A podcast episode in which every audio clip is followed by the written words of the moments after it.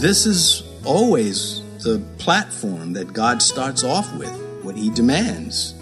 He demands that He be honored first and will not settle for second place. Now, you have to use wisdom here because some will abuse this. Good God first, and they're really up to no good. And they're really not using any brains, they're just wicked. But Elijah's challenge to the widow would call for her to employ faith in the midst of her desperate situation. And that's what stands out.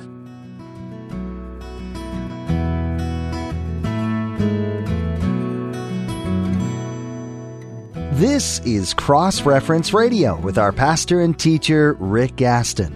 Rick is the pastor of Calvary Chapel, Mechanicsville. Pastor Rick is currently teaching through the book of 1 Kings. Please stay with us after today's message to hear more information about Cross Reference Radio, specifically how you can get a free copy of this teaching. And now here's Pastor Rick as he continues teaching his message called Days of Elijah in 1 Kings chapter 17. The righteous have their assignment within the drought. The remnant, they have something to do besides just enduring the hardship. And God does care about them. But he's got other things to do, and he has to use them as part of the process, and they're going to take some of the heat. Who shall separate us from the love of Christ? Shall tribulation or distress or persecution or famine or nakedness or peril or sword? Which one of those are going to separate you from Christ? Good question. May none of them because some have opted out because of those things. And Jesus talked about the seed that fell amongst the thorns and the cares of this world choked out the word of God in the lives of those people. He says, before whom I stand, to stand for anything means you have to stand against something else. That is this life. You're going to stand for Christ, you're going to stand against the world. There's no merging of the two. A little leaven leavens the lump in our thinking, and it's, sometimes it's a lot of work trying to keep the leaven out. There shall not be dew nor rain these years except at my word. No reason to doubt God's word. Israel's famines, all of them, were a result of their idolatry. And that's made clear not only in Leviticus 26, which just makes it very clear. God is, I'm going to, the heavens are going to be like iron to you, like steel. You know, you're not going to be able to reach me with prayer if you start praying to these idols. Of course, if they repented. Verse 2, hey, we got the verse 2. I was going to name this Days of Elijah Part 1. That still might happen. Anyway, the word of Yahweh came to him saying, before we get to the saying, the point is, of course, God speaks to Elijah, but the New Testament then rings in on this and says, James chapter 5, verse 70, Elijah was a man with a nature like ours. What? If God can speak to him and he's got a fallen nature like mine, then God can speak to me. I'd rather dodge the whole drought thing, but here we are. That's a significant little verse. The word of the Lord came to him, to Elijah, a man with a nature like mine. But I'm preoccupied with feeling better about life.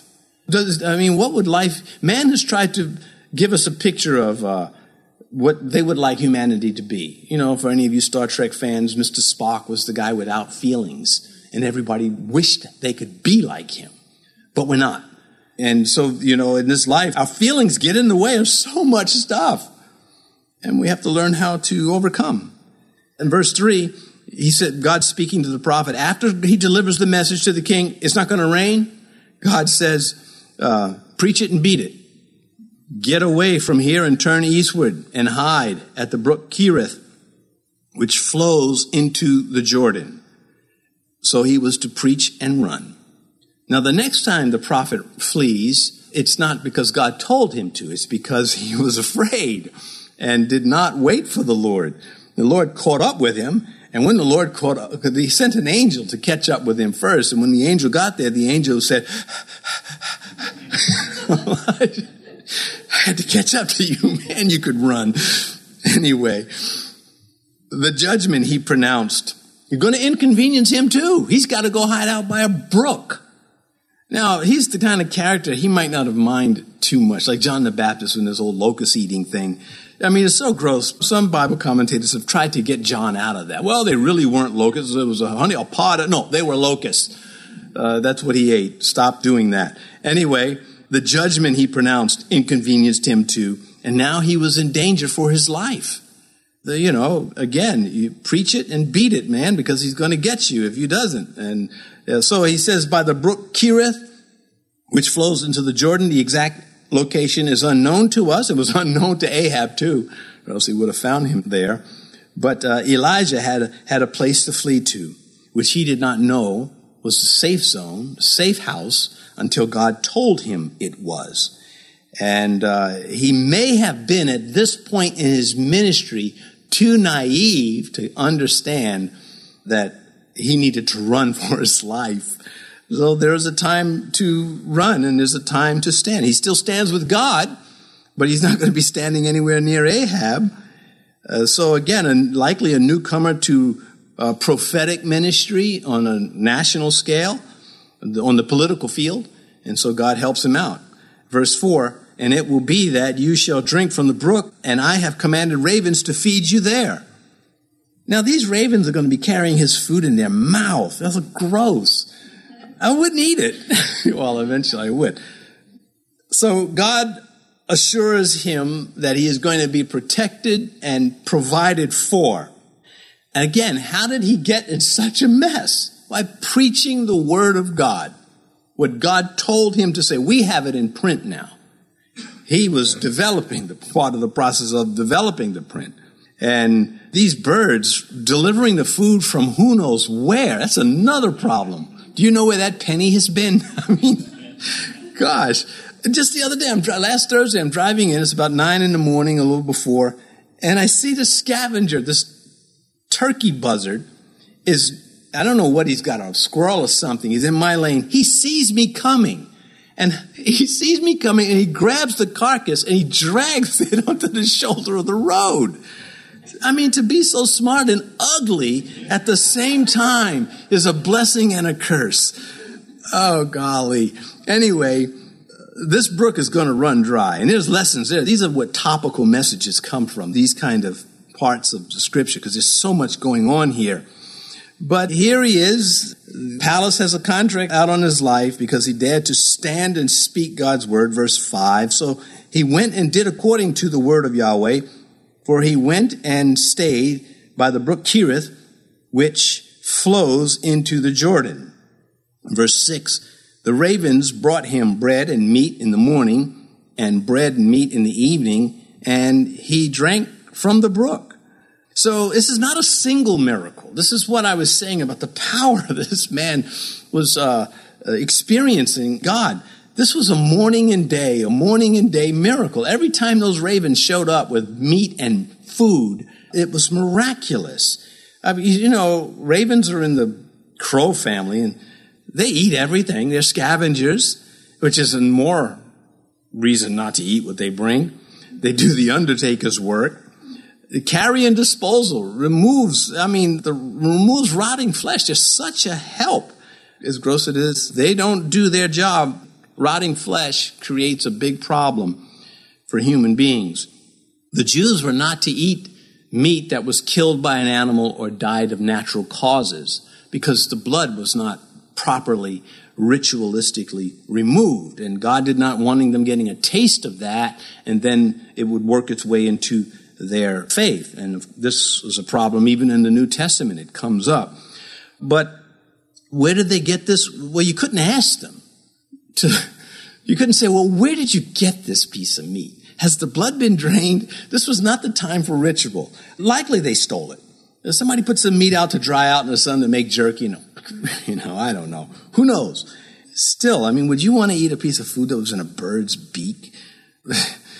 bread and meat here in bottom of verse 6, the Hebrew word for bread means food in general and not just bread as we know it. Verse 7, and it happened after a while that the brook dried up because there had been no rain in the land.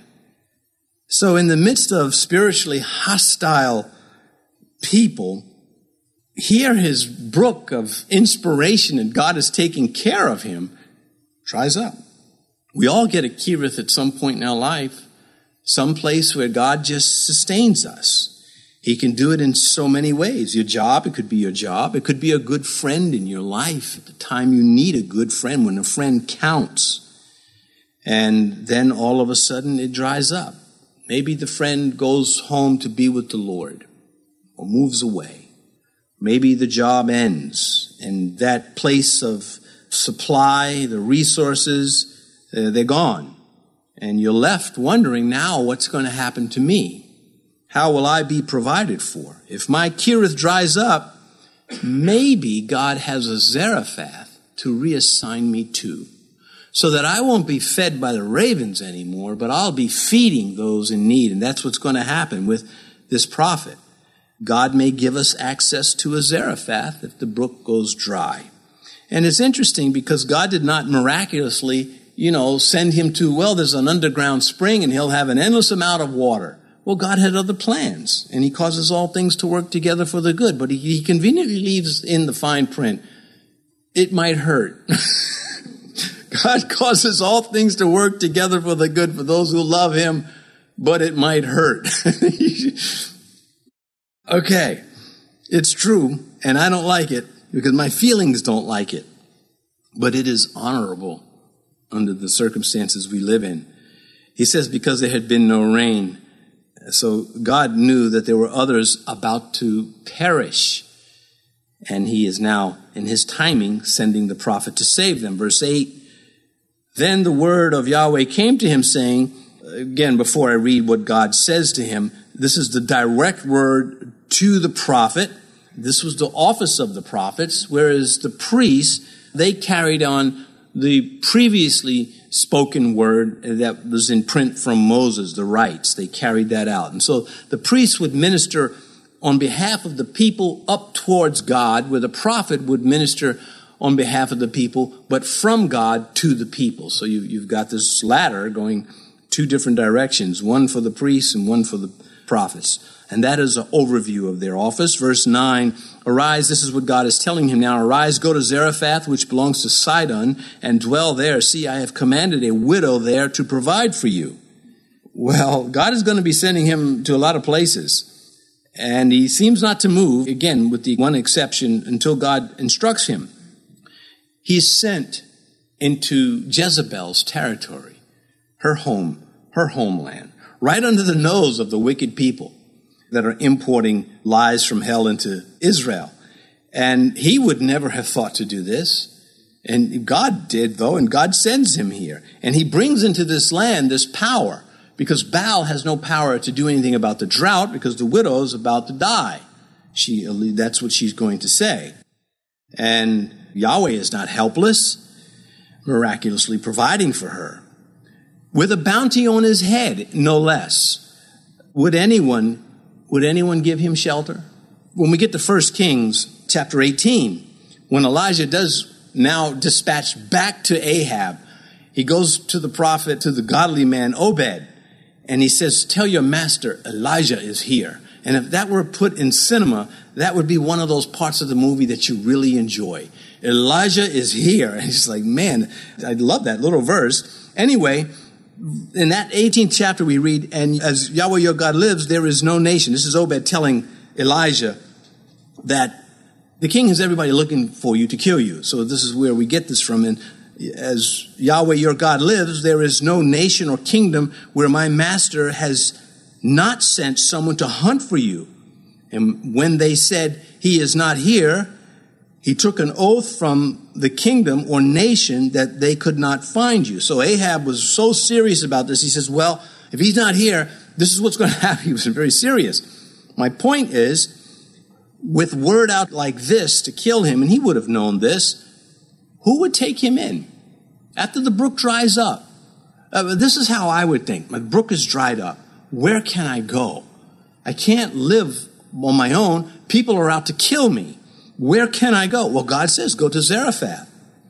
Jesus remembered her. He remembers her at this time when he sends the prophet to rescue her, but he remembers her when he walked and ministered in Jerusalem. Luke chapter 4. He said, But I tell you truly, many widows were in Israel in the days of Elijah, when the heavens were shut up three years and six months and there was a great famine throughout all the land. But to none of them was Elijah sent except to Zarephath in the region of Sidon to a woman who was a widow.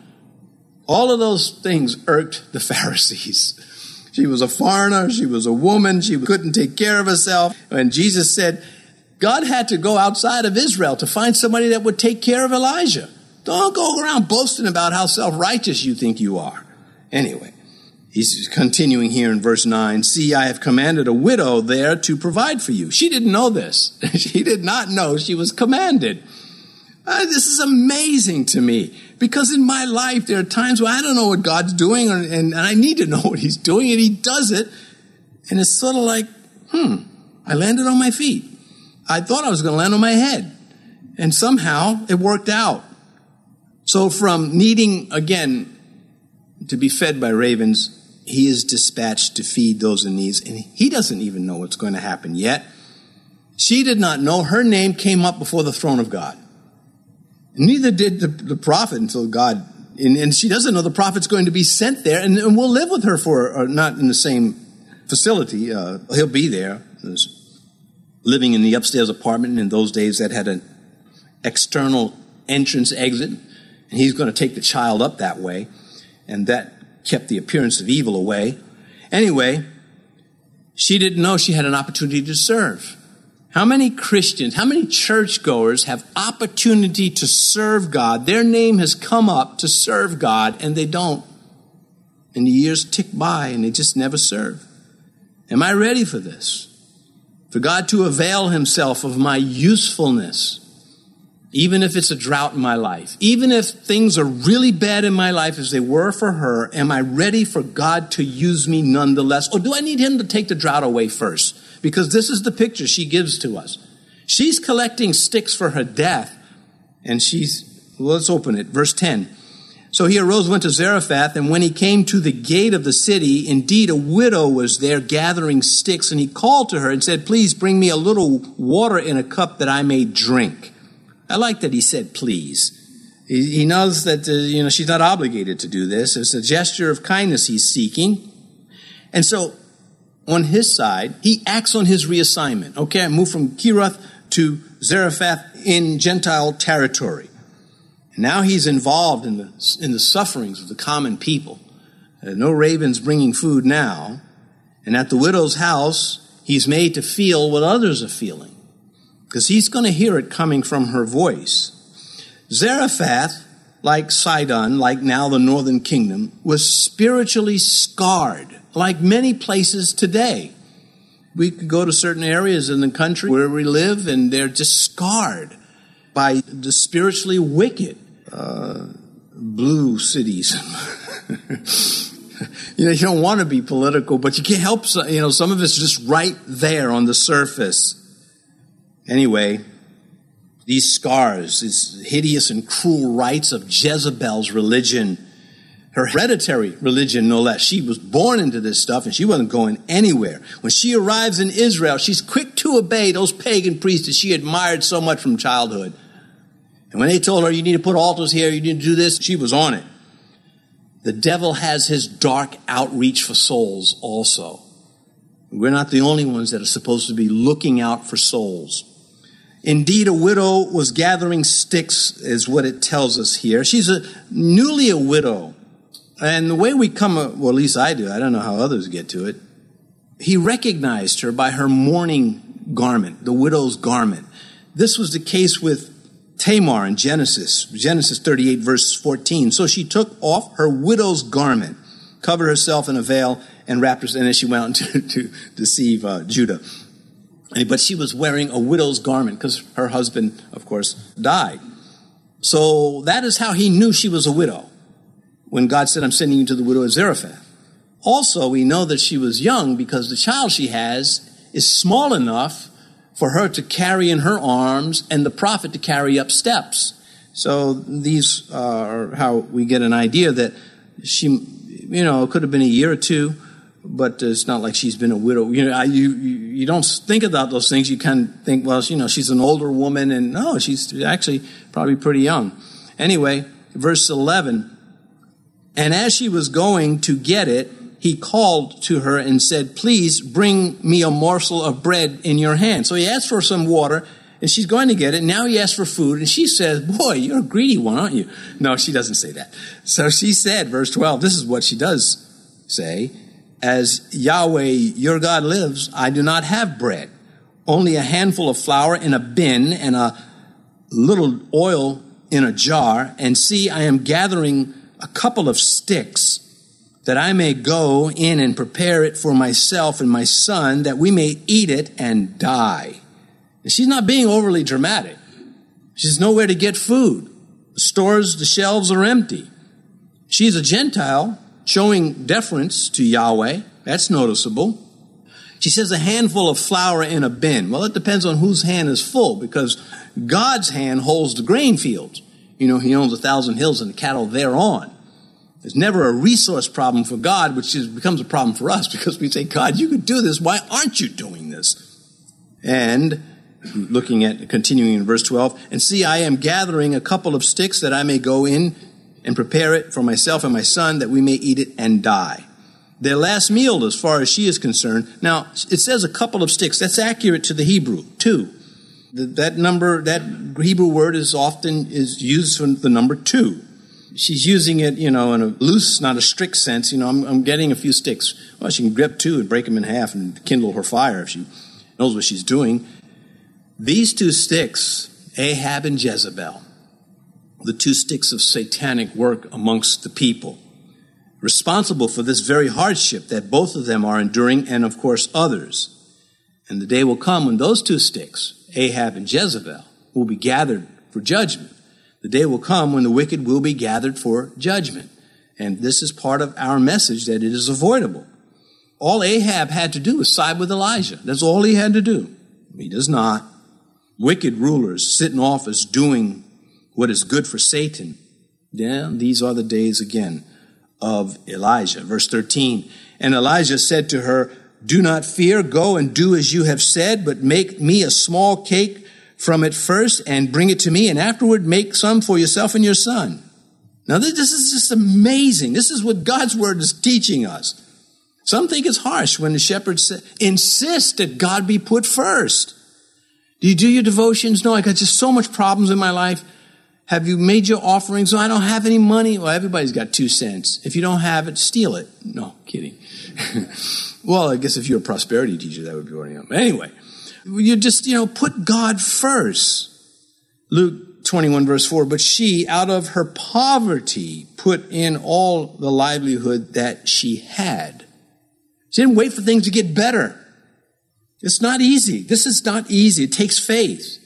He says, feed the prophet first, then you can take, you know, contrary to women and children first, it's the reversal.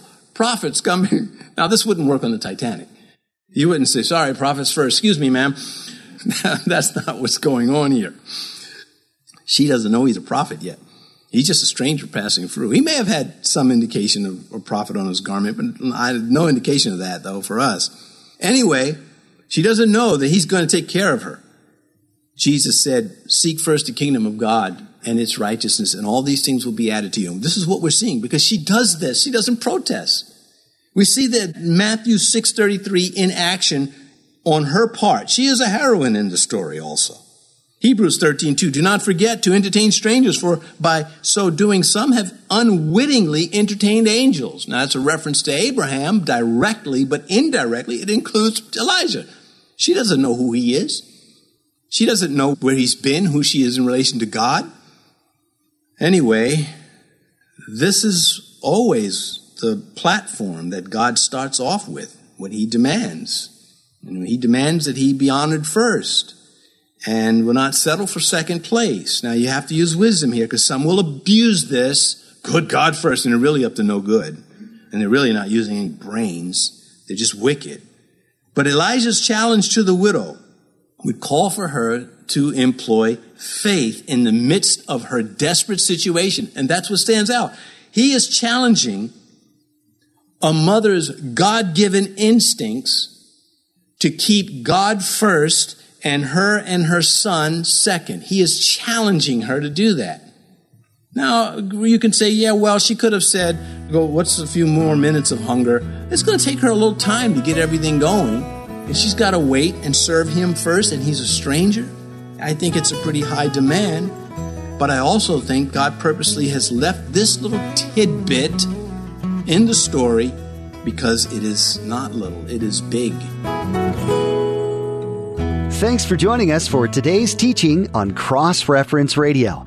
This is the daily radio ministry of Pastor Rick Gaston of Calvary Chapel, Mechanicsville, in Virginia. We trust that what you've heard today in the book of 1 Kings has had a lasting imprint on your life. If you'd like to listen to more teachings from this series or share it with someone you know, please visit crossreferenceradio.com. We encourage you to subscribe to our podcast too, so you'll never miss another edition. Just visit crossreferenceradio.com and follow the links under radio. Again, that's crossreferenceradio.com. Our time with you today is about up, but we hope you'll tune in next time to continue studying the Word of God. Join us again as Pastor Rick covers more in the book of 1 Kings on Cross Reference Radio.